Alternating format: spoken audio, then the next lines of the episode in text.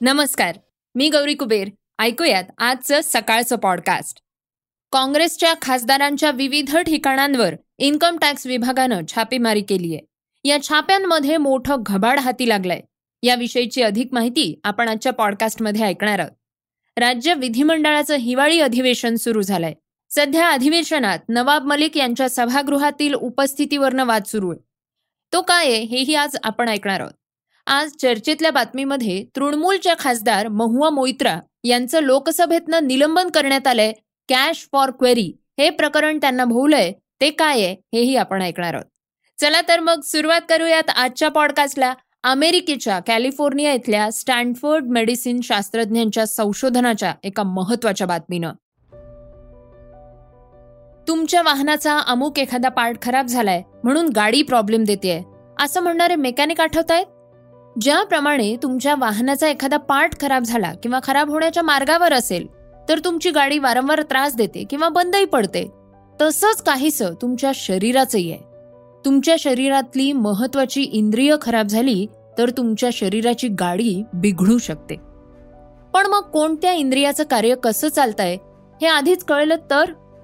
कदाचित पुढे येणारे धोके म्हणजेच आजार थांबवणं शक्य होईल. अमेरिकेच्या कॅलिफोर्निया इथल्या स्टॅनफोर्ड मेडिसिन शास्त्रज्ञांच्या नेतृत्वात एक नवीन संशोधन नुकतंच नेचर ऑनलाईन या जर्नलमध्ये प्रसिद्ध झालंय. यामध्ये रक्ताच्या चाचणीच्या माध्यमातून तुमच्या शरीरातल्या अकरा इंद्रियांचं वय ठरवणं शक्य झालंय.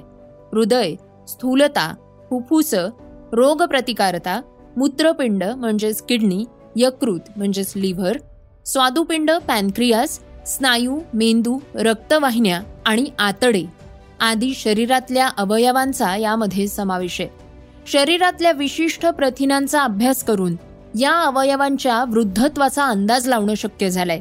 त्यामुळे एखाद्या अवयवाशी संबंधित आजाराची पूर्वकल्पना आपल्याला मिळू शकते. या संशोधनादरम्यान पाच हजार सहाशे अठ्ठ्याहत्तर प्रौढ व्यक्तींचे पाच गट करण्यात आले आणि त्यांच्यावर अभ्यास करण्यात आला. या संशोधनातून असं समोर आलं की जैविक वय आणि काळानुसार झालेलं वय म्हणजेच क्रॉनिकल एज यात एखाद्या अवयवाच्या वयात वीस टक्क्यांपर्यंत फरक असू शकतो.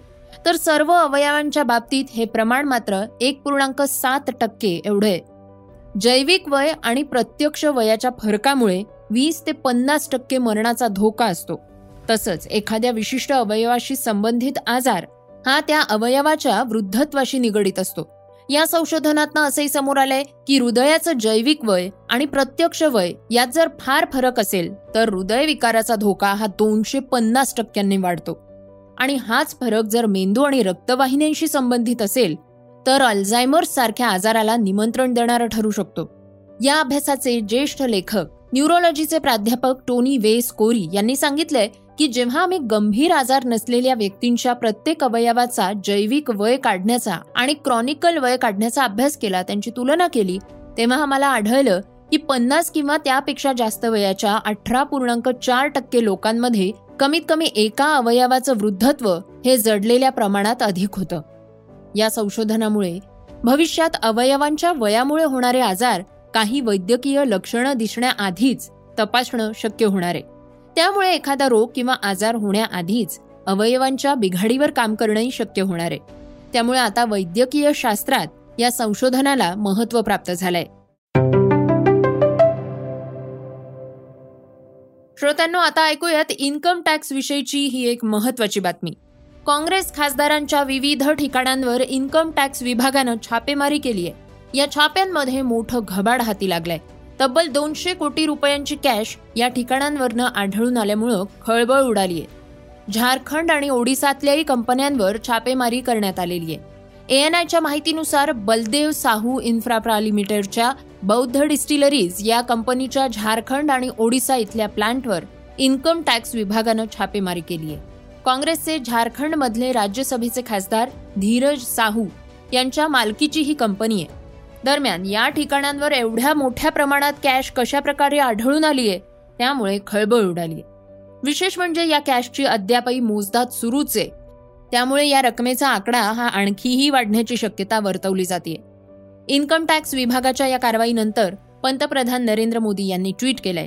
संबंधित त्या बातमीचा फोटो शेअर करत पंतप्रधानांनी म्हटलंय की देशवासियांनो या नोटांचा ढीक पहा आणि या लोकांच्या इमानदारीची भाषणं ऐका. जनतेकडनं जे लुटलंय त्यातला एक अनेक रुपया परत द्यावा लागेल ही मोदींची गॅरंटी आहे.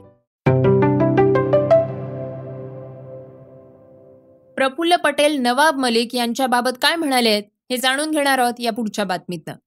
राज्य विधिमंडळाचं हिवाळी अधिवेशन सुरू आहे. सध्या अधिवेशनात नवाब मलिक यांच्या सभागृहातल्या उपस्थितीवरनं वाद सुरू आहे.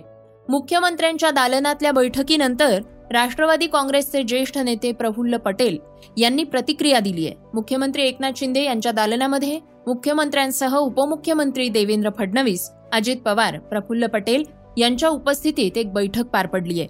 या बैठकीनंतर प्रफुल्ल पटेल यांनी माध्यमांशी बोलताना तटस्थ भूमिका मांडली आहे. ते म्हणाले आता जो व्यक्ती मेडिकल बेलवर आहे तब्येत त्यांची म्हणजे खालवली होती ते सगळ्यांना माहीत आहे. आणि म्हणून आम्ही त्यांच्याशी चर्चाच केली नाही. राजकीय चर्चा अजिबात आमची झाली नाही. फक्त एक सदिच्छा भेट. त्यांची तब्येतीची विचारपूस करण्यासाठी आम्ही जरूर मी पण घेतली होती. अनेक आमच्या सगळ्यांनी दादांनी घेतली होती. समोरच्या बाजूनही सगळे म्हणजे मान्यवर गेले होते. त्यामुळे राष्ट्रवादी काँग्रेस पक्षामध्ये नवाबभाईची भूमिका आज काय आहे की उद्या काय राहणार आहे त्याच्यावर मी भाष्य करू इच्छित नाही. आम्ही आम्ही नवाब मलिकांची चर्चाच केली नाही. राजकीय कुठल्याही घडामोडीमध्ये त्यांना आम्ही म्हणजे सोबत सामील केलेला नाही. म्हणून निवडणूक आयोगकडे पण आम्ही नवाब मलिकांच्या कुठलाही कागदपत्र अॅफिडेव्हिट दिलेला नाही.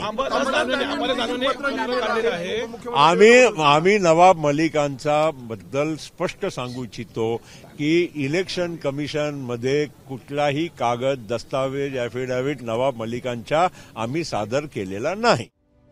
प्रफुल्ल पटेल म्हणाले की सध्या केवळ त्यांची प्रकृती हाच मुद्दा असून त्यानंतर ते आपली भूमिका जाहीर करतील. त्यांच्या उपस्थितीवरनं गदारोळ झालाय मात्र आसन व्यवस्था अध्यक्षच ठरवत असतात. मलिक हे राष्ट्रवादीचे आमदार असल्यामुळं त्यांची व्यवस्था तशी ठरवलेली असावी. दुसरीकडे लेटर बॉम्ब नंतर अजित पवार यांनी प्रतिक्रिया दिली आहे ते म्हणाले आहेत की उपमुख्यमंत्री देवेंद्र फडणवीस यांनी लिहिलेलं पत्र मला मिळालंय. ते मी वाचलंय. नवाब मलिक हे पहिल्यांदाच सभागृहात आले होते. आम्ही महायुती सरकारसोबत गेल्यानंतर ते पहिल्यांदाच बाहेर आहेत. अद्याप त्यांनी त्यांचं मत व्यक्त केलेलं नाही. त्यांनी मत आणि भूमिका स्पष्ट केल्यानंतरच मी माझी आणि पक्षाची भूमिका स्पष्ट करेन असं अजित पवार म्हणाले.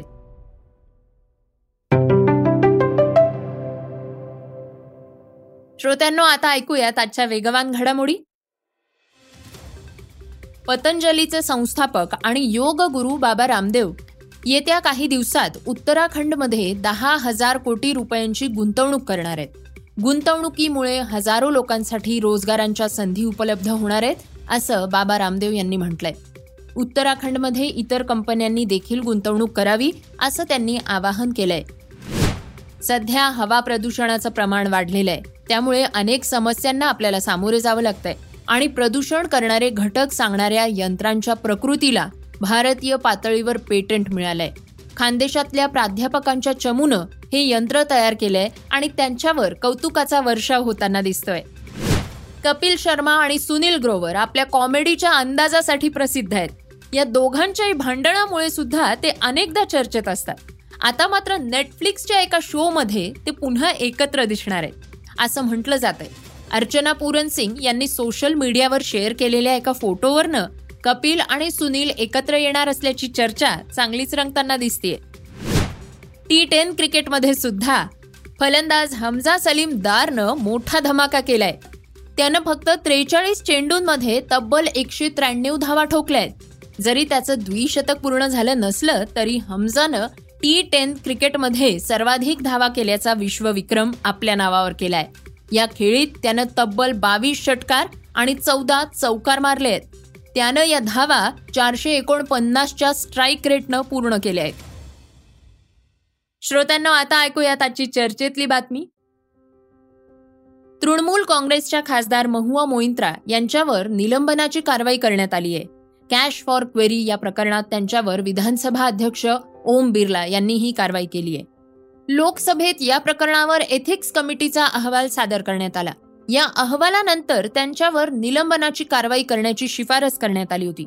या प्रकरणावर बोलताना लोकसभा अध्यक्ष ओम बिर्ला यांनी संसदीय कामकाज मंत्री यांचा प्रस्ताव सभागृहात मतदानासाठी ठेवला.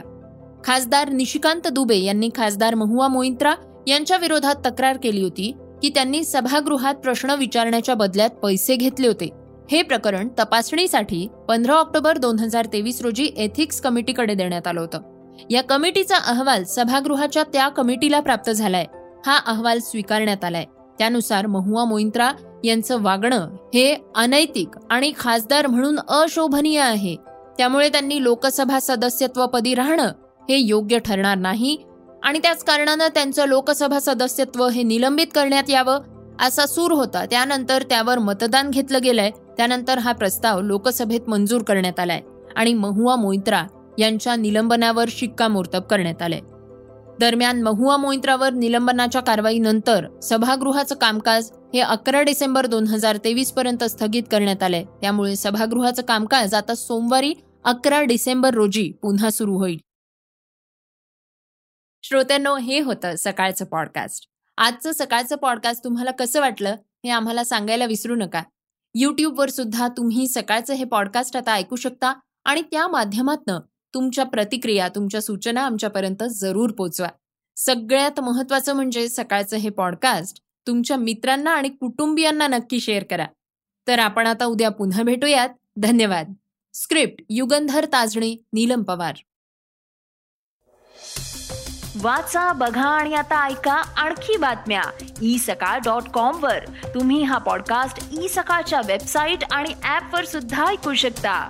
विसरू नका या पॉडकास्टला आपल्या आवडीच्या पॉडकास्ट ऍप वर सबस्क्राईब किंवा फॉलो करायला.